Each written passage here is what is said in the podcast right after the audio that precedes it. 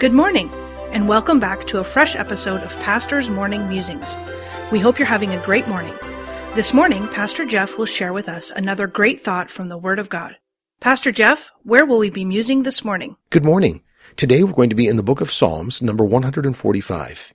In this psalm, David is praising God.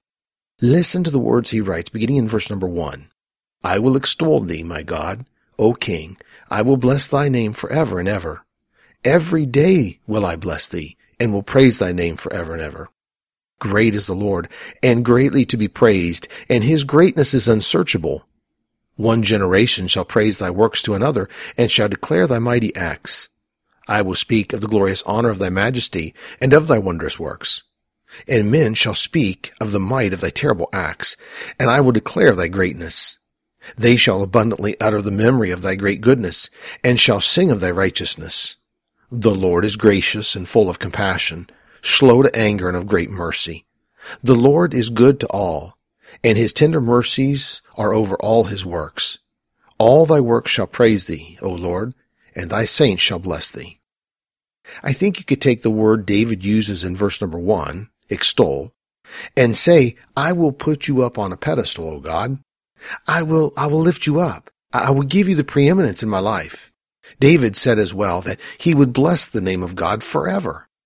To bless means to kneel as an act of adoration.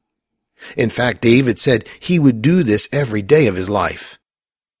As David is extolling and blessing God, he makes a statement in verse number three. Great is the Lord and greatly to be praised. His greatness is unsearchable. Because God is so great and his greatness is unsearchable, he is worthy to be praised.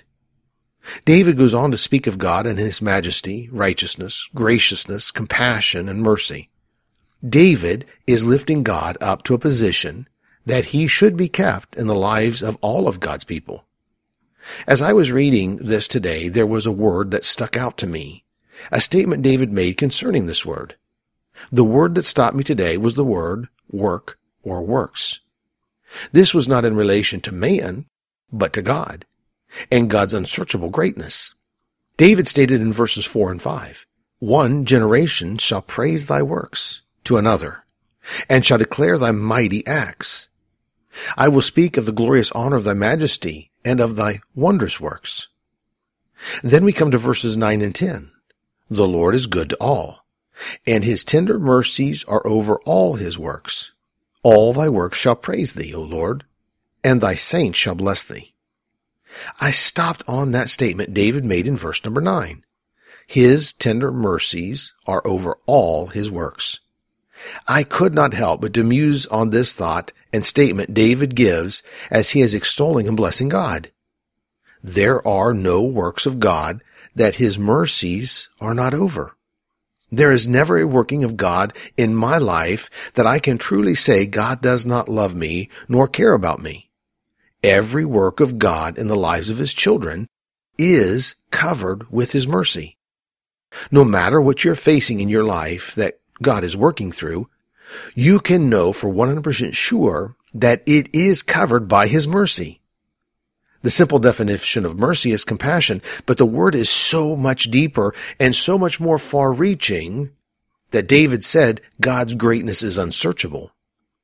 I hope that today you will see the work of God in your life that he is doing and realize, as I did, that no matter what we think, the work of God is always covered by his mercy.